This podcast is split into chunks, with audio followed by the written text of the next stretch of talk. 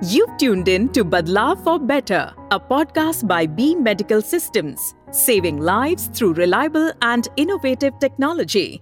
Hosted by Jaisal Doshi.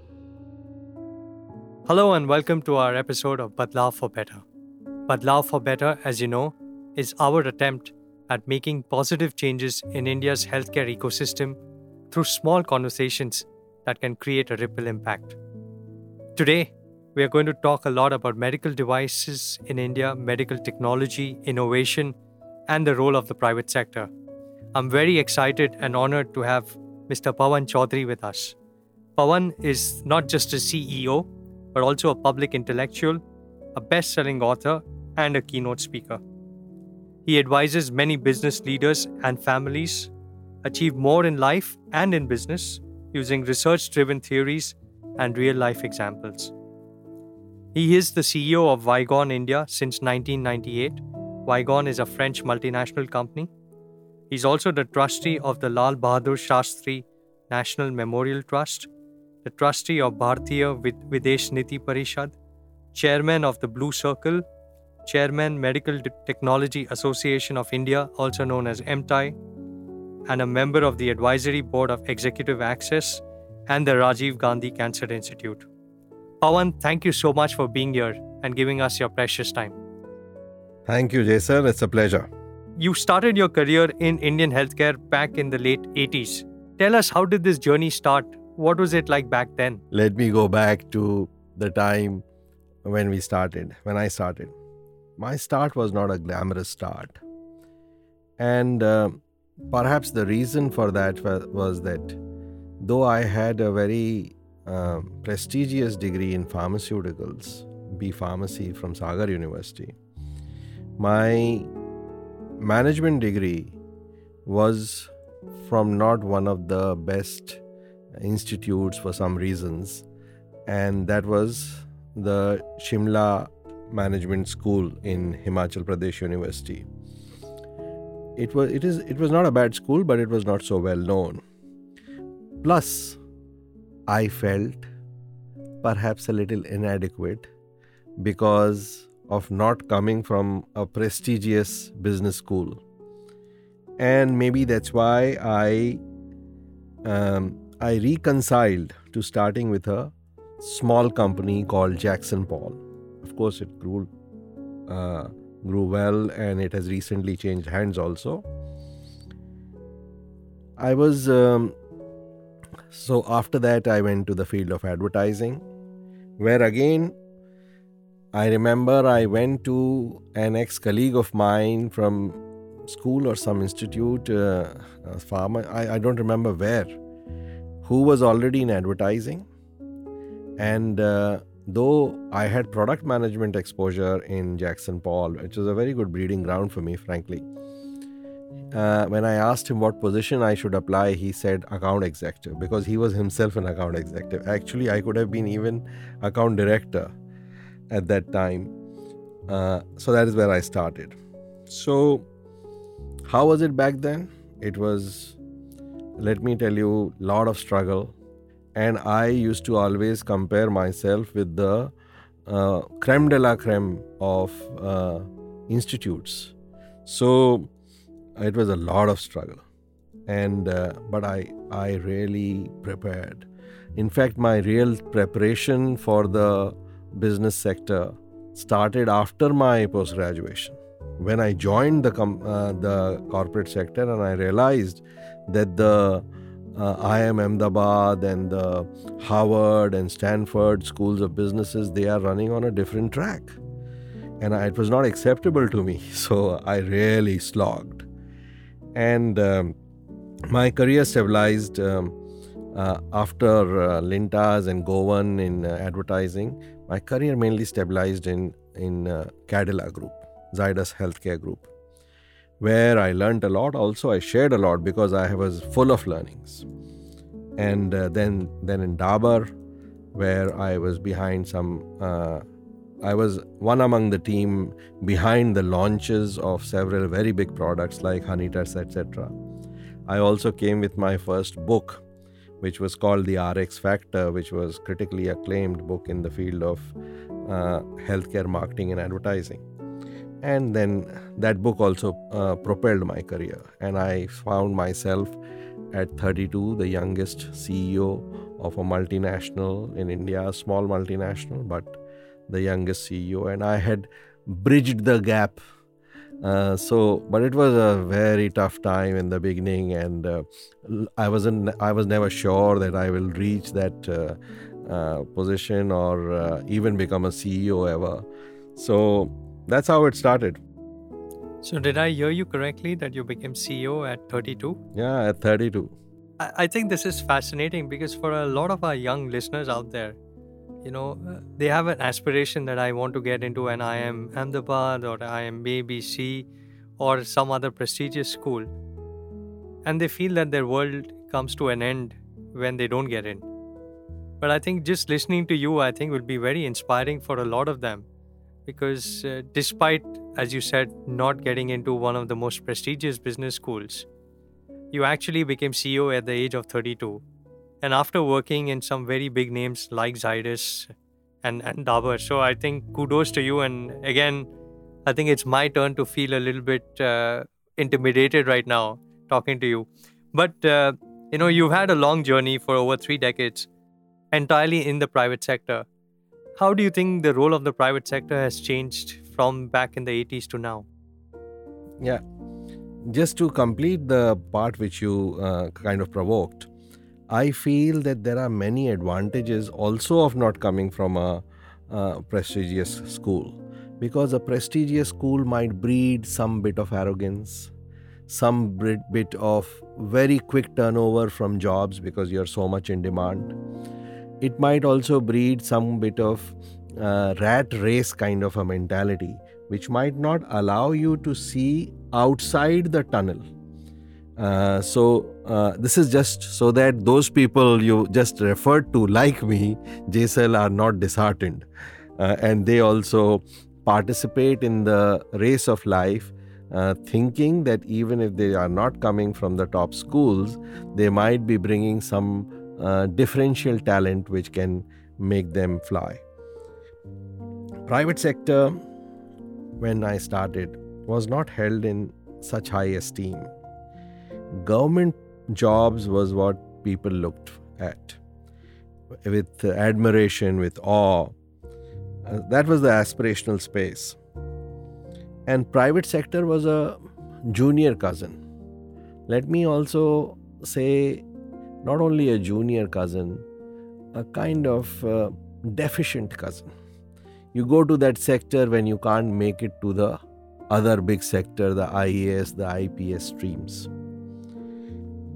But this was not unique to India. All over the world, the private sector has taken time to come to the same level of respect as the other sectors. Earlier, it was the generals and the bureaucrats who were in demand. Generals for plunder, and occupation of new territory, bureaucrats for dividing the spoils and administering. The businessman was not there on the same table. In fact, Napoleon pointed towards UK and said that let us defeat this nation of shopkeepers, meaning shopkeepers was something to be looked down on. However, today, business and commerce and finance has come to the center of the table and uh, so private sector uh, has really seen a lot of travel since the time i joined. If any uh, country does not give adequate space to the businessman the businessman quietly takes his capital to another country and invests there. So businessmen are really changing the world and private sector has seen a leap of prestige over the three decades that I have been in this sector. Oh, it's fascinating your comparison uh, also with generals. Uh, and I, I can fully understand uh, back in the 80s, you know, that uh, everybody wanted a government job, and really getting a job in a company would have been uh, as you said, uh, the second cousin or the less favored cousin. But even today, what does exist is this sort of, especially in healthcare, this sort of lingering suspicion. And I'll give you an example. This morning, I was at IIT Delhi and we were at this panel discussion and we had uh, i was the only individual from a for profit background and you could see that in the for example in the space of immunization within healthcare if you're from a for profit background you seem to be considered a bit of a taboo right because immunization largely is a government subject a role a subject which not for profits play. And so even though all the vaccines are manufactured by and large by private companies there always is this suspicion. And and uh, my question to you is you know you've you've lived through this for decades now. Why do you think this suspicion exists and what can the private sector do to change this perception? So the private sector is st- still seen with some level of suspicion and i think this is because of different lenses which may be justified or irrelevant in viewing the private sector. So let us let me talk about the justified lens. There is some element of a mischief which is which some companies engage in and because of which all of the private sector may get colored in that with that brush and the second is over obsequious behavior when you forget the executive norms of behavior, the other side might think that you might be doing something wrong. That is why you are behaving so deferringly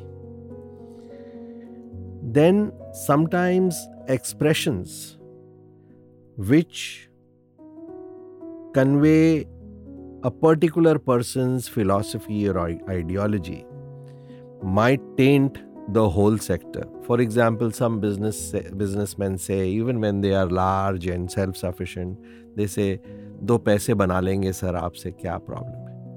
You know, these are all expressions which which make the whole sector seem as if it is only there to make money. So this is the justified level. Then there may be some unjustified uh, lens also through which the private sector is viewed. One of those lenses is profits. When somebody feels that profits is a bad thing, profiteering may be bad, but you cannot do good without doing well. You cannot save sinking people, people who are drowning, if your boat itself is leaking. You can't feed from an empty vessel. So, profits are necessary there might be some level of jealousy also. Like a private sector person may be jealous of a bureaucrat that he gets so much respect and status. Similarly, the bureaucrat may be jealous of the private sector person because of the salary which might, he might be drawing, because of the lifestyle he might be leading. So, these are these are actually normal things and uh, but they are they are real. And they do not exist between the private and the public sector. They exist between professionals and businessmen also. The professionals feel the businessmen are not very well educated may not have that much moral character etc businessmen may, may, men may feel oh these professionals are what we hire. We, we they work for us. They are not the same level as us. So this kind of uh, uh, uh, uh mutual, uh, let me say, mutual uh, disregard or mutual suspicion has to be reduced over going Uh, going forward. And I'm sure, actually, I see it happening that in the coming generation of bureaucrats and even the enlightened bureaucrats of today and the enlightened businessmen of today, they are developing respect for each other because they are seeing both sides contribute significantly in ma- making the nation and its populace move forward. You've tuned in to the eighth episode of Badlav for Better, an Indian healthcare story. So I loved your analogy of businessmen and professionals. And I, I can so see that. And I, I would, you know, urge our listeners, those in the private sector, that, you know, especially when you're in the private sector in healthcare, you need to be a little bit more mindful of how you act, what you say. I think, yes, profit, of course, is important as it ensures sustainability. But you also need to realize uh, and acknowledge that we are in the business of saving lives, and that is more important than any sort of profit. And I think also equally for those in the public sector or not for profit, uh, I think Pawan's uh, request is don't color us in the same uh, color and you know judge us by what we do, what we say, as opposed to just tainting us with a private sector sort of image. So uh, fascinating, uh, Pawan. But I'd, I'd like to move a little bit to a different uh, topic you know, today healthcare is incredibly important, especially post the pandemic. India is emerging as one of the poster child uh, for healthcare. But even within healthcare, I think, you know, previously people used to think healthcare is pharma, it's hospitals and and nursing. But I personally believe medtech, uh, the medical technology, medical device industry is huge recently, the government of India has also released a very, very ambitious national medical devices policy. Perhaps you might have even authored part of it. Uh, so, there is a very critical role for the medtech industry and, in particular, for India to capitalize on this opportunity. In your opinion, are we ready to exploit this as a country? Are we, what do we need to do that we don't miss this opportunity, as the government says, to create the medical device or medtech industry to a 50 billion industry in a few years. So let me just finish the last point because your your comment added some new thought to it when I was speaking about the private sector and the public sector. My appeal to both the sectors is to look at each other through lenses and please apply the right kind of lens while viewing different companies or different people or different bureaucrats. It should be different lenses, not a corneal transplant, which, you know, which makes you kind of have a stereotype typical image of a sector or a space.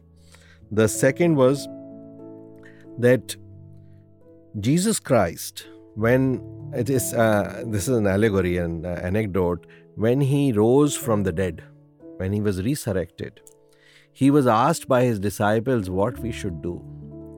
And he said that go lamp uh, light the lamp of knowledge and uh, give the extend the hand of healing. That means he said go into education and healthcare. So this is this is why actually these are the two most important areas for me healthcare as you know. And uh, i fully agree with what you're saying that when we are going as healthcare companies, we should be going to do well to do good. Both together. Regarding the point which you made uh, regard, uh, as to how the medical technology industry is faring and what are the opportunities, the opportunities are immense. First of all, every pandemic spotlights the medical technology sector and this has been for centuries.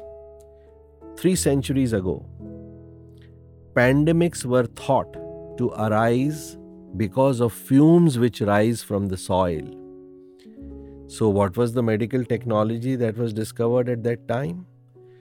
The soil was paved with flagstones, as you see in Europe. Hundreds of square kilometers of soil is paved with uh, flagstones. So that explains why we have such beautiful cobblestone roads in Europe. Exactly. That explains. That is medical technology. It was dubious. It was a dubious miasma theory.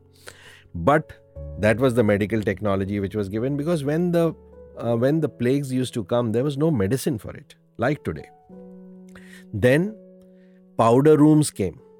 As the germ theory developed, people understood that these things travel from one to another. So because the uh, ice boys and the coal uh, vendors used to come every day to your home to deliver ice or coal, and people thought that they are carrying the germs. So, powder rooms came into the architecture of homes where they can be scrubbed clean near the door on exit door only. Wow. And then during the Spanish flu, it was clear it is germ theory, so the mask came. This time it was the ventilator which was the hero.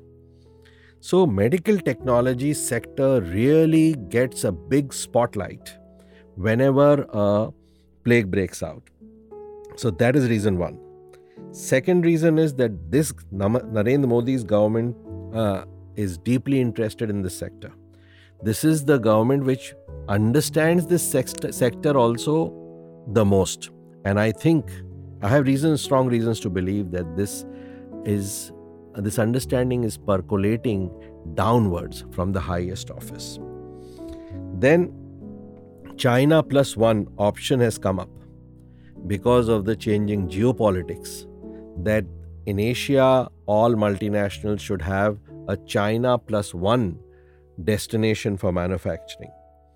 And medtech is becoming a sector which will sustain your sovereignty. It has become an essential sector and it is spilling onto other sectors also.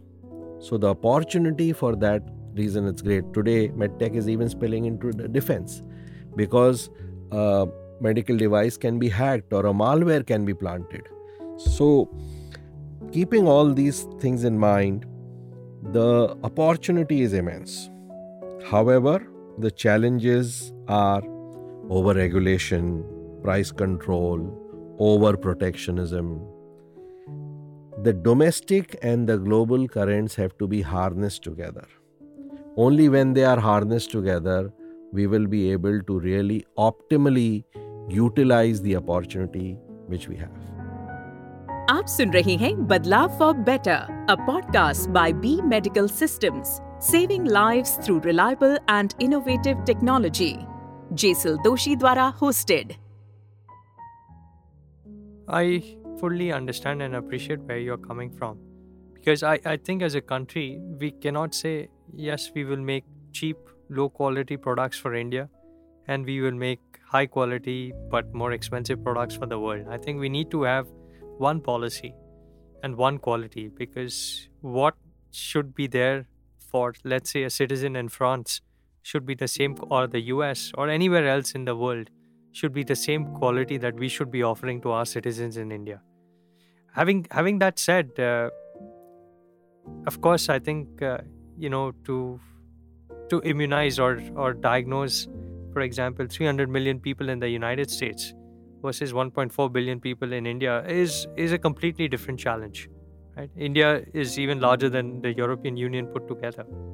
So when you think about that and you apply the quality lens and the global as well as domestic lens put together, how do you think we could actually or what do we need to do to make sure that we get the latest in surveillance and diagnosis and in treatment down to the last mile to each and every village of our country.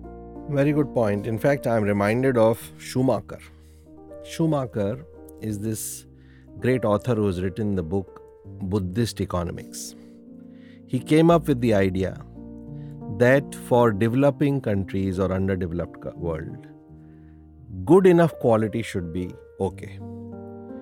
You should not go for top quality but when his idea was tested, economists unequivocally said that people are not, people in the developing world or in the underdeveloped world are not content with good enough quality.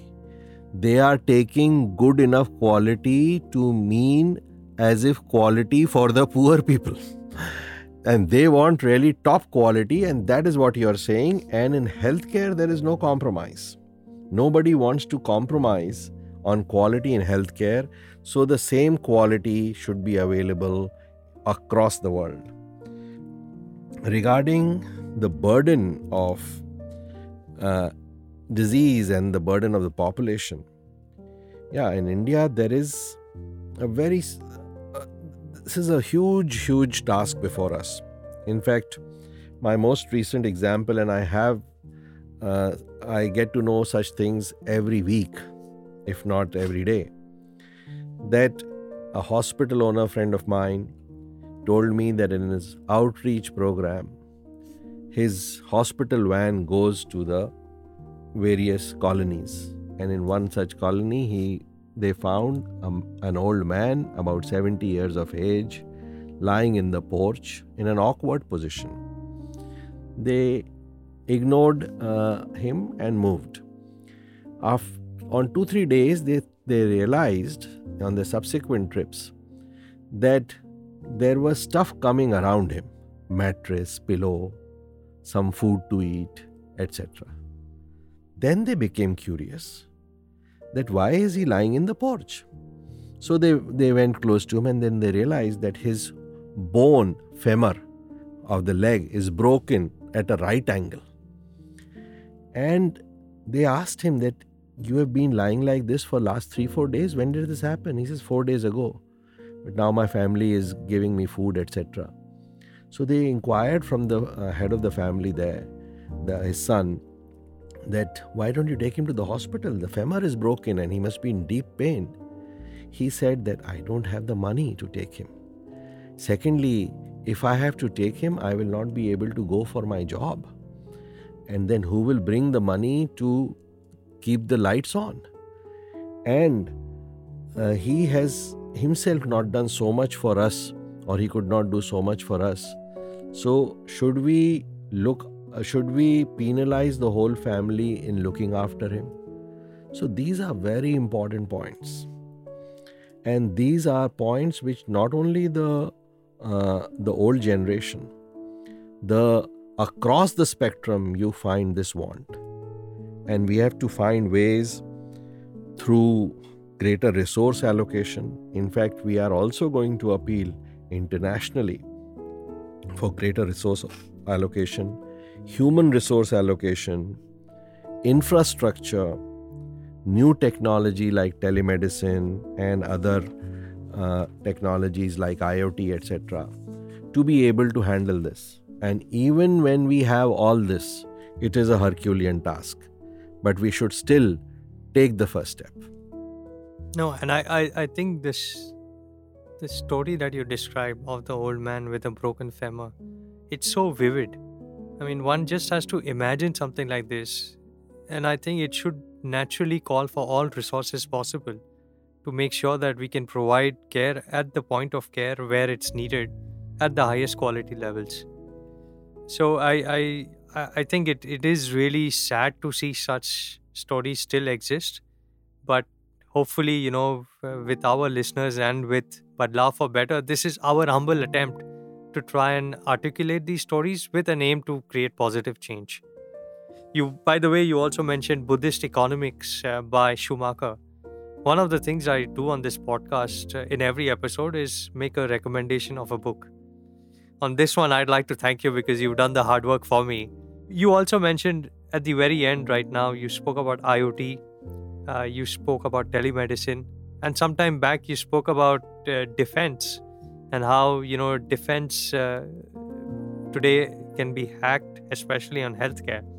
All of these uh, brings me to a very to a different but a very important topic which is around data and privacy challenges that can impact patient privacy data security compliance with regulations how can we as the medical technology industry continue leveraging data in a useful way without compromising on privacy security concerns?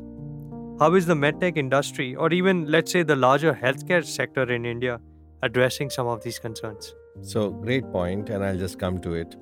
But I will would like to speak about your podcast. I agree with you that this narration, when it was shared with me, it was spine chilling. But when you shared that you are also sharing st- such stuff on your podcast, I'm really, really very happy about that. And I had goosebumps. These goosebumps could be also because of the beautiful AC which is here, and I love it. But on a, on a more serious note, I think that more and more of people like you should take this voice forward that why India should not only be looked at a, as a market but also looked as a cradle as a creche where you should engage to bring in certain services or certain life saving procedures at rates which are affordable. Uh, and while I'm saying this, I am thinking how the companies which I am associated with can do it. I'm not saying that we are still doing it, but this this realization is arising because of narratives like this which we come across. Privacy doesn't make a very big noise in India, but security does.